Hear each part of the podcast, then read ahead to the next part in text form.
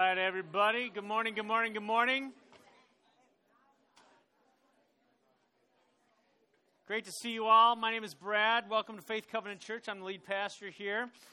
We are going to do Q&A after the message, so if you have a question, you're going to want to text that question to that number right there. And actually, uh, it's a challenging message, I think, in simple ways, but in big ways. So uh, please text me a bunch of really good questions. Uh, that uh, number will be up again later. All right, um, as we get going here, I want to wrestle with the direction of the kingdom of the world. All right, so what is the direction of the kingdom of the world? Uh, I would argue that the direction of the kingdom of the world is go high, right? And um, this direction is instilled in our culture from a very young age. And we, and we it, there's some good things about it, there's some things not so good about it. Um, the way it gets instilled is, is in simple ways. For example, uh, we want our kids to go to the best preschool, right? And we want them to go to the best preschool because we really want them to go to the best grade school. And we want them to go to the best grade school so that they can go to the best junior high and high school. And we want them to go to the best high school so they can go to the best.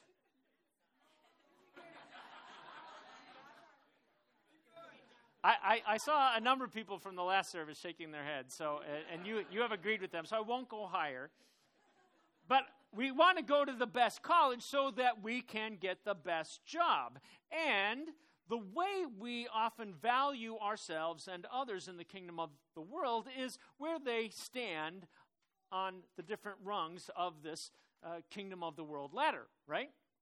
Now, if you were to ask any New Testament scholar what was the theme of Jesus' ministry, they would argue the theme of Jesus' ministry was not the kingdom of the world, it was actually the kingdom of God. What is the kingdom of God? The kingdom of God is the rule and reign of God, conceived in Jesus' first coming. The Spirit of Christ poured out upon the people of God, the church, lived out in that church until his second coming, where the kingdom of God is consummated, conceived and consummated, lived forever. The rule and reign of God lived forever. All right?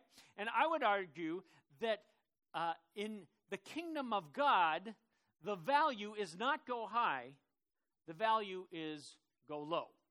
And our passage for the day will get us uh, to that particular theme. So if you would, please grab a Bible or grab your phone and the Bible on it. And we are going to look at Mark chapter 10, verses 35 through 45. And when you get there, I'm going to ask you to stand, and I'm going to read it. And we stand because it's a physical way of giving honor to God's revelation through His Word. Mark 10, verses 35 through 45. Here we go. Then James and John, the sons of Zebedee, came to him. Teacher, they said, we want you to do for us whatever we ask. What do you want me to do for you? He asked. They replied, Let one of us sit at your right and the other at your left in your glory. You don't know what you are asking, Jesus said. Can you drink the cup I drink, or be baptized with the baptism I am baptized with? We can, they answered. Jesus said to them, You will drink the cup I drink, and be baptized with the baptism I am baptized with. But to sit at my right or left is not for me to grant. These places belong to those for whom they have been prepared. When the ten, this is the ten other disciples, when the ten heard about this, they became indignant with James and John. Jesus called them together and said, You know that those who are regarded as rulers of the Gentiles lord it over them, and their high officials exercise authority over them. Not so with you. Instead, whoever wants to become great among you must be your servant, and whoever wants to be first must be a slave of all. For even the Son of Man did not come to be served, but to serve, and to give his life as a ransom for many. You may be seated. Now, I'm going to pray, but before I pray, I want to. This, this wasn't intended really. This, this particular text was uh, within the line of where we were headed in uh, this campaign this, this fall. Um, but I recognize this text and some of the things it says might actually be applicable to that which is happening in our country right now. What does it mean uh, to serve? What does it mean to go low in the context of all that is happening within our country right now? So I'm going to pray for our country, and I'm going to pray the Lord would open our eyes and ears to see what He would have us hear and see. So let's pray. Holy God, uh, we recognize we live in a world uh, that is in a battle. And our battle is not against flesh and blood, but against spiritual powers and rulers and authorities in the spiritual realm. We recognize that our enemy is not our enemy, our enemy is simply being held captive by our enemy. We recognize, God, that the Spirit has been poured out upon the church, and you use the church as a testimony, not only in the physical realm, but also in the spiritual realm. And so we pray, Holy Spirit, that you would use us as ambassadors of the kingdom of God in the kingdom of world of the world. We pray, Lord, that you would help us see and hear what you want us to see and hear within these uh, this passage today. And we pray your Holy Spirit would empower us to do what you want us to do. In your name we pray. Amen. So, we, uh, we've been in this um, campaign we're calling Bless. Uh, Bless is an acronym, an acronym for five missional practices that everyone in this room can participate in. If you think about that which God has called us in, sometimes it gets a little overwhelming. Uh, God has blessed Abraham, and part of that, well, the fulfillment of that blessing is Jesus, and Jesus has poured his spirit upon that, the church to be a part of that great blessing of the restoration of all that God has created. God calls us to be a part of it. How in the world? That's too big. No, it's actually not too big. There are simple, practical ways that we can participate with God in being a part of His blessing, His restoration of this creation. And uh, the first one we talked about was simply be, begin with prayer. So if we're going to do anything, uh, in the call of God, we have to begin with prayer. We have to start off and say, Lord, uh, open our eyes, help us see the divine appointments you are placing within our day. Uh, we have people in our lives who don't know that you're crazy in love with them. Help us be a part of helping them know you're crazy in love with them. Help us be a part of the good news of the gospel. All right? And then the L is listen with care. We talked about how the first act of love is listening listening to God, but also listening to others. This week, you're to you're to move through your neighborhood or your school or your business, and you're to come across people who don't agree with you. And they believe they have good reasons why they don't agree with you. And they might have excellent reasons why they don't agree with you. Listen, why do they feel the way they feel? Why do they think the way they think? To listen to another is an act of love. So begin with prayer, listen with care. The third one, E, I love this, eat together. Jesus was constantly eating with people who disagreed with him. Jesus was sitting down with sinners. Dinner with sinners, we called it. All of, the, all of the dinners we have are dinner with, dinners with sinners. We talked about last week how the fact that Christians are not, uh, we're called saints, but we're also sinners. Christians are just beggars telling other beggars where to get bread, right? Jesus is that bread of life. So sit down, break bread with one another, listen to them, be in prayer for them. And then today is our S serve with love. Serve with love. And I, what I want to do is I want to take that text and see, you know, what is what is the what are the what, what, the what does the Bible say about serving with love? So let's look at the context of this particular passage in Mark. Please turn there if you would. Keep it on your phone if you would, so you can follow along with me. Fascinating uh, exchange here. James and John, the sons of Zebedee, the sons of, of uh, uh, thunder, Jesus having a conversation with them, and they say, um, Well, uh, teacher, we want you to do for us whatever we ask. All right? Jesus says, What do you want me to do for you? Now, I don't know about you. I've read this passage a number of times in my life, and I've always, maybe subconsciously, maybe consciously, poured some sarcasm on Jesus' words. You know, so it was kind of, uh, Teacher, we want you to do for us whatever we ask. And Jesus replied, saying, What do you want me to do for you? That's the way I've read this. But I'm not exactly sure. In fact, I'm quite positive that's not the way it's supposed to be read. Because if you go on in the rest of the chapter, we get to the story of blind Bartimaeus, and Jesus actually says something very similar. He says, What do you want me to do for you? Now, who in the world says stuff like that? A servant. What do you want me to do for you? Those are the words of a servant. And here we have the King of Kings asking the question that a servant would ask. James and John are thinking, go high. Jesus, in his response, is saying, no, no, no. In the kingdom of God, servants live low. The context, again, is telling Jesus and the disciples they're on their way to Jerusalem. Okay? Where James and John and the rest of the disciples probably are hoping Jesus will be raised up and crowned with glory, the long awaited king promised to Israel. They want to turn this journey into a kingdom of the world going high, a march to glory. They're thinking, we're going high, baby. Let one of us sit at your right, the other at your left. This is going to be beautiful, Jesus. Trust us. And you got to love their, hutz, their chutzpah, right? And what did they get right? Well, they believed Jesus was going to come into his glory. They to they believed Jesus would would be glorified by God Almighty. Their problem though, what they got wrong is they misunderstood what the path to glory looks like in the kingdom of God. Their version of course is go high, Jesus is go low. His version involves a cup and a baptism far more bitter than anything they've yet imagined. Jesus says to them, You don't know what you were asking. Can you drink the cup I drink or be baptized with the baptism I am baptized with? We can, they answer. And bless them.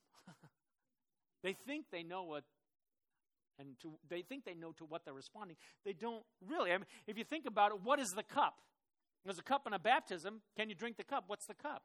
Jesus later in the Garden, Garden of Gethsemane prays to, this, to his father, Abba, Father, everything is possible for you. Take this cup from me.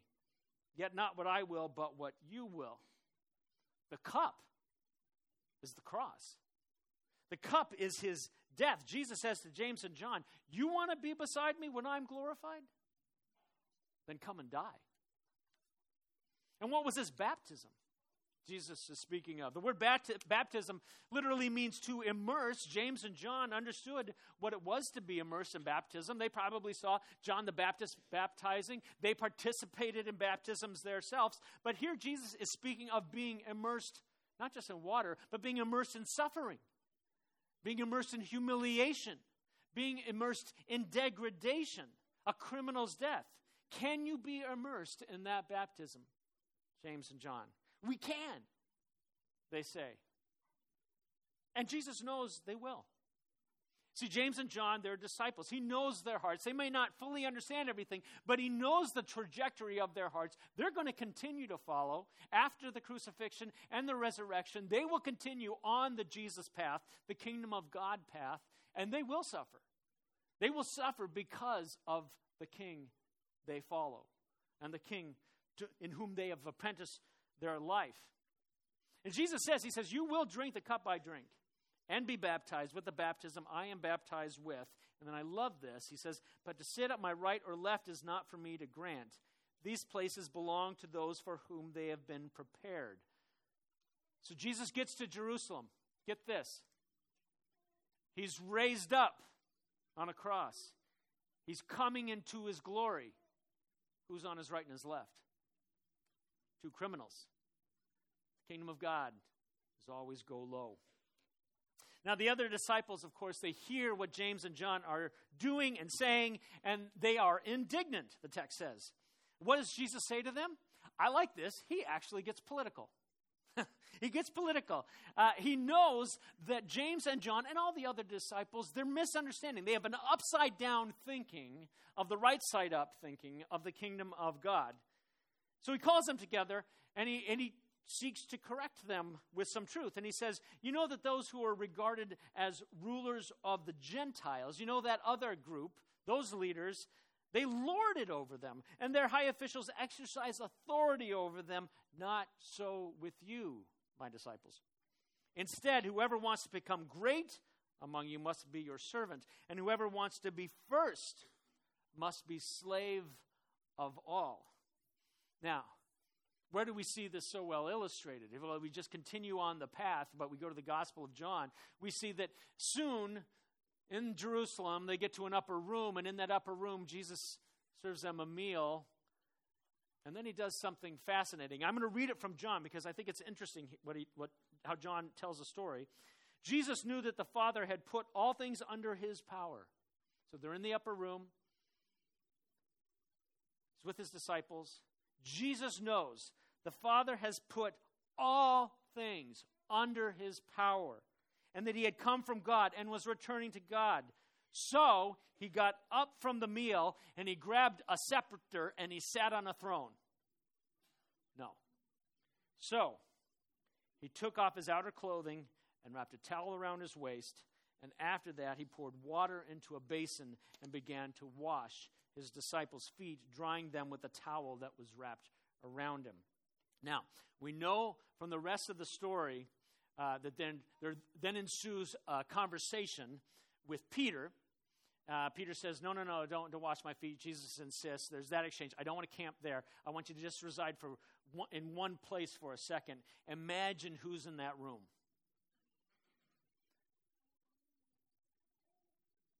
Thaddeus, Andrew, Thomas. At some point, the king, the king of kings, who knows all authority has been given to him, kneels down and washes Judas's feet. Oh my goodness. Slave of all he is. Servant of all. There's nothing in the kingdom of the world that celebrates last place. Nothing. But in the kingdom of God, servants live last. That's where we live, dead last. And if we are to follow Jesus, then last place must be where we are heading. Last place. And we must serve those whom God has placed in our lives, whether they're a John, the beloved disciple, or whether they're a Judas, the one who betrayed him, the one who led to the arrest, to the torture, to the crucifixion. We, uh, we wash that guy's feet. And I wrestled with this this week. I, do you have a Judas in your life? And what does it look like to serve with love the Judas in your life? Now, of course, one might object to all this. One might say, okay, serving with love, this is not unique to Christianity. And you're right, it's not. Uh, most world religions speak of the importance of serving with love. Even atheists believe we should serve each other with love. But this message is actually not just me seeking to compel you to do good deeds. That's not what this is about. We don't uh, begin each day with prayer and listen to people who would disagree with us and eat with them because we just want to do good things for them. We do so as ambassadors of the one who has come to rescue people, who's come to rescue every person on the face of this planet if they will let them. Jesus, at the end of this passage, he says, For even the Son of Man did not come to be served, but to serve and to give his life as a ransom for many. Jesus' servanthood, it cannot be boxed into just good deeds. Now, the pinnacle of Jesus serving with love is his giving his life as a ransom for many, as a ransom for all the people who were easy to like and all the people who were really hard to like. He gave his life as a ransom for his enemy. He gave for his enemies. He gave his life as a ransom for those people who were pounding the nails into his body. And he gave his life as a ransom for us. This is the right side up, go low understanding of the kingdom of God. We sacrifice our, our uh, lives in love because he sacrificed his life for love. Thus, in the kingdom of God, servants live love. And don't make that sentimental because it's not just sentimental feelings. This is servants live agape. This is self sacrificing, unconditional love. And not just loving feelings. No, we live the self sacrificing agape love of our King, and we do it for his kingdom's sake, not just for our side or our country or our family. No, we do it for everyone. Faith Covenant Church does not exist to be served. Faith Covenant Church exists to serve and to give our life as the body of Christ on behalf of and in the manner of our King. All right, it's a lot of big theological thinking. Let's make this really practical. Whom is God calling you to serve this week and how? Someone in your office? Someone on, the, on your street? Someone at your school? You know, if you're a young person, do you have someone in that cafeteria that thinks you don't like them?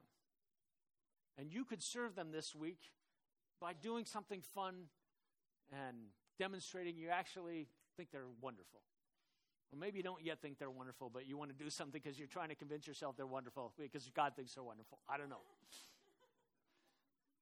Is there someone in your life that God is calling you to practically serve? Is there someone who doesn't believe God is crazy in love with them that you, through a demonstration of kindness, you could serve them in a way that would make them go, huh, maybe Christians do like me? Is there someone from the other party, uh, the other political party, that you can serve this week in some extravagant way? You know, you, you live together in the, the workforce and you know you disagree with each other. Can you do something really kind for them this week and let them know, hey, our friendship is not based on politics. I love you because my God loves you. Some practical ways you can actually get involved in our church and serving locally in this community. There's a web page uh, on at the faithcovenant.org website. It's a, a local outreach page, and on that page is listed a bunch of ways you can participate with this church and serving in this community. Uh, Dynamites is a local hockey ministry. Maybe you're a hockey person. That's a, crazy. Who, who, knew you could serve with hockey? Um, we have Faith for Freedom, which is a, a human trafficking ministry. We have uh, Homework Help. This is a beautiful ministry. Three times a week, people from Faith Covenant Church and some other people, they get together and they serve uh, local Somali kids uh, by helping them with their homework. It's a beautiful demonstration of the kingdom of God. Um, we have a moms program. It's been part of this church for over 25 years, making our moms successful. It's a single moms ministry. They need right now, they have, they have women waiting to be mentored, but they can't be mentored yet because they're waiting for mentors. Maybe God is calling you to be a mentor in the moms program. Maybe God is calling you to help serve dinner there. Maybe God's calling you to financially give to the moms program so they can provide what they need for these, these moms. Minnesota Valley Young Life meets here uh, throughout the, the school year. Maybe you want to be in Young Life, which is a ministry to teenagers. Maybe you want to participate with Team World Vision. They're going to run the Twin Cities Marathon. There's some people in our church who would very much appreciate your donation because that goes to clean water for real people. We have a, a, ministry to Gideon Pond, our local elementary school. You don't have to be associated with that school at all to bring them once a month some treats for their faculty and staff, to be a crossing guard. Uh, there are all kinds of different ways. We're going to do Operation Christmas Child in a couple months here. Uh, or maybe tonight is the night or tomorrow is the day where you invite someone you've been having some spiritual conversations with and you invite them to Alpha. This week the topic is Who is Jesus? Free dinner, Who is Jesus talk, and then discussion where all questions are, an, are, are, are honored. We don't answer all of them because we don't have all the answers. Um, we had 100, over 120 people at our first Alpha Night uh, downstairs last week. It was amazing. Bunch of people I've never met before. Praise God. Let's stop there. Whom will you serve? Not in general. Whom will you serve this week? Let's be intentional. Tone is going to come up, help me with Q&A. If you're new to Faith Covenant Church, we do Q&A quite a bit. I always reserve the right to be wrong. Anything I don't know how to answer, Tone, I'm sure, will get an answer well. Yeah, yeah.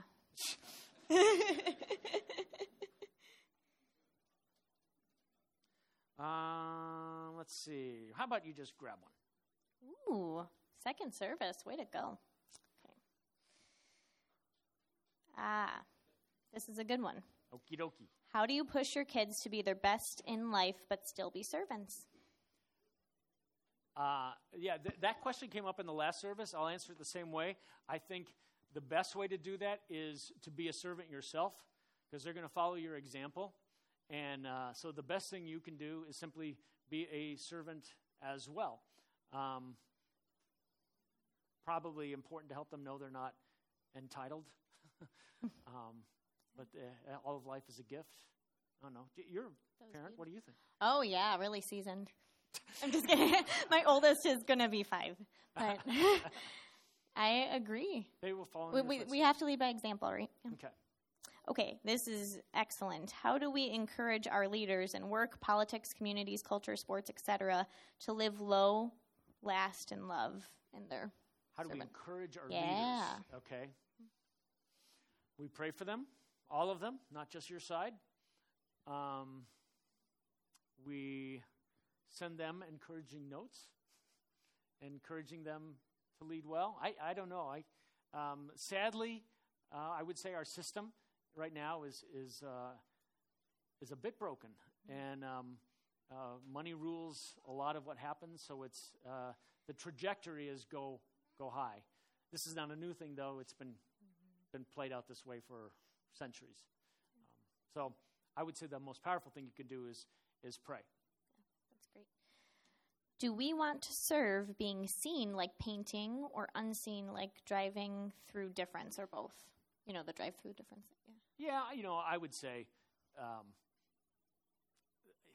if, if you, I'll, Jesus served in ways that were public. Mother Teresa served in ways that were public. Uh, Martin Luther King, etc. So the, the great servants that we think of, you know, come to the top of our head. They served in pub- public ways. They also did a bunch of stuff we probably don't even know about. Uh, and so do both according to the leading of the Holy Spirit. If serving is a race to the bottom, how do we humbly accept being served versus pridefully rejecting being served? Hmm, yeah. It's a deep one.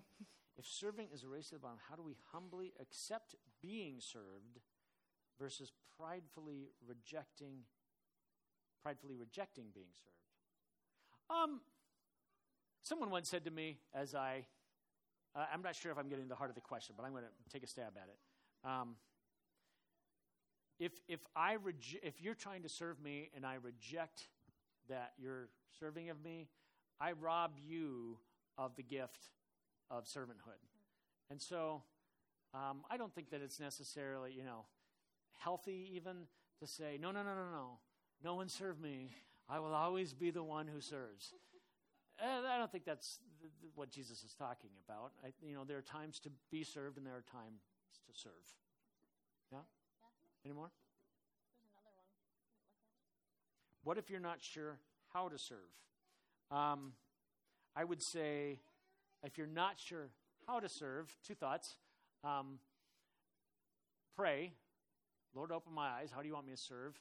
Uh, the second thought I would say is, is in the new year, in 2019, uh, we offer what is called our SHAPE class, which is to help you understand how God has wired you uh, to serve in the kingdom of God. So that would be a great step in, uh, in being taking the SHAPE class. That'd be helpful. All right? Thank you, Tone. Well, I shouldn't keep us here any longer because we have a bunch of people we have to serve. So if you would please stand. If you have need prayer for any reason, we're going to have some people over there. Uh, they would love to pray for you, so go over there, and let them pray for you, let them serve you in prayer. And uh, for the rest of us, I'm going to give uh, this call before we leave. Go forth into the world in police. No, in peace. Sorry. I fell on my head when I was hit by a truck. Go forth into the world in peace.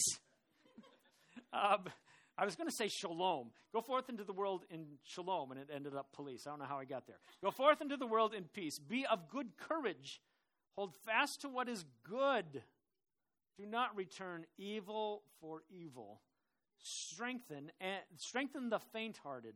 Support the weak. Help the afflicted. Guard the dignity of all people. I love that. This is a great week to guard the dignity of all people. Love and serve the Lord, rejoicing in the power of the Holy Spirit, and the blessing of God Almighty, the Father, Son, and the Holy Spirit, may it be upon you, and it will remain with you forever. Amen. Go in peace.